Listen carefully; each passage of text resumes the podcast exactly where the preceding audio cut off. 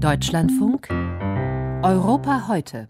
Der Streit um die Rechtsstaatlichkeit in Polen hat in dieser Woche im Europaparlament einen vorläufigen neuen Höhepunkt gefunden. Der polnische Ministerpräsident Mateusz Morawiecki warf der EU dort unter anderem Erpressung vor. Das polnische Verfassungsgericht hatte Anfang des Monats entschieden, dass einige europäische Gesetze im Widerspruch zum polnischen Recht stünden. Das Urteil rief empörte Kritik aus weiten Teilen der EU hervor. Trotzdem hat es das Thema heute nicht auf die Tagesordnung beim Gipfel der Staats- und Regierungschefs in Brüssel geschafft, zumindest nicht offiziell. Der niederländische Ministerpräsident Mark Rutte will sich dazu aber dennoch äußern und weist auch andere Staaten hinter sich. Allerdings kristallisieren sich innerhalb des Europäischen Rats zwei unterschiedliche Ansätze zum Umgang mit Polen heraus, wie Peter Kapern berichtet.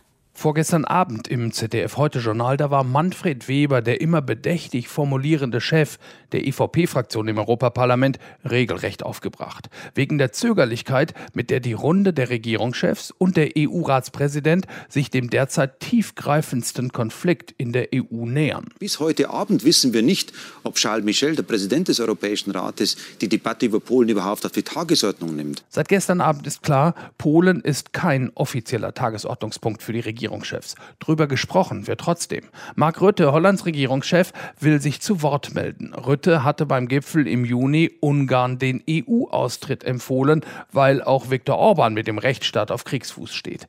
Er weist die skandinavischen Staaten, dazu Belgien und Luxemburg, hinter sich. Mateusz Morawiecki, der polnische Ministerpräsident, wird sich auch zu Wort melden und wiederholen, was er am Dienstag im Europaparlament gesagt hat und was für den erhöhten Puls bei Manfred Weber gesorgt hatte.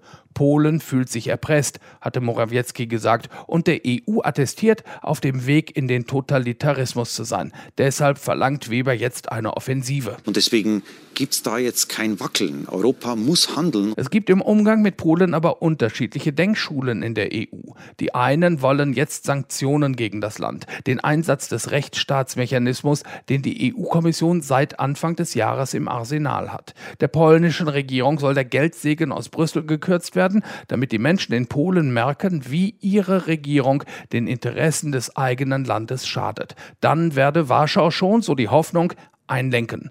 Denkschule Nummer zwei warnt allerdings davor, den Druck auf die polnische Regierung mit rechtlichen Schritten und dem Entzug von Geldern immer weiter zu erhöhen. Deren Anführerin Angela Merkel. Die Bundeskanzlerin will stattdessen reden. Ich finde, es ist jetzt an der Zeit, auch vertieft mit äh, der polnischen Regierung zu sprechen wie wir die Schwierigkeiten überwinden können. Bedenke das Ende, so lautet die Mahnung dieser zweiten Denkschule. Durch immer größeren Druck würde sich die polnische Regierung nur immer stärker in die Ecke gedrängt fühlen. Im rechtsextremen Lager aller Mitgliedstaaten würde sie dadurch einen Märtyrerstatus erlangen. Dieses Schließen der rechten Reihen um die polnischen Peace-Abgeordneten ist im Europaparlament bereits zu beobachten. Und dass der Funke auf die Rechtsextremen in Frankreich überspringt, das ist wenige Monate vor der der Präsidentschaftswahl der Albtraum von Emmanuel Macron. Zusätzlicher Druck könnte aber auch in anderer Hinsicht Schaden anrichten. Polen hat nämlich keinerlei Absichten, aus der EU auszutreten. Rausschmeißen kann man das Land aber nicht. Das sehen die EU-Verträge nicht vor. Die bange Frage lautet also, wie kann die EU funktionieren, wenn ein Land abseits steht und auf Totalopposition schaltet? Wenn sich möglicherweise noch andere Mitgliedstaaten, die auch mit dem Autoritarismus liebäugeln, Ungarn etwa und Slowenien, mit Polen solidarisieren und ebenfalls jegliche Politik sabotieren. Wie soll dann noch gemeinsam der Klimawandel bekämpft, die Rolle Europas in der Welt neu definiert werden? Die EU wäre gelähmt. Deshalb rät Denkschule 2 zur Zurückhaltung.